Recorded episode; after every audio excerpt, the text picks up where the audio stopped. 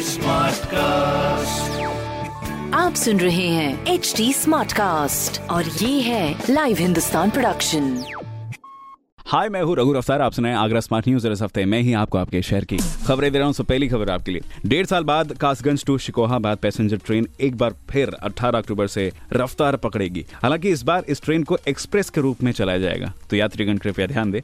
दूसरी खबर, आगरा के एमजी रोड पर आज डाइवर्जन रहेगा। डाइवर्जन से रिलेटेड बाकी जानकारी के लिए आप पढ़ सकते हैं हिंदुस्तान अखबार।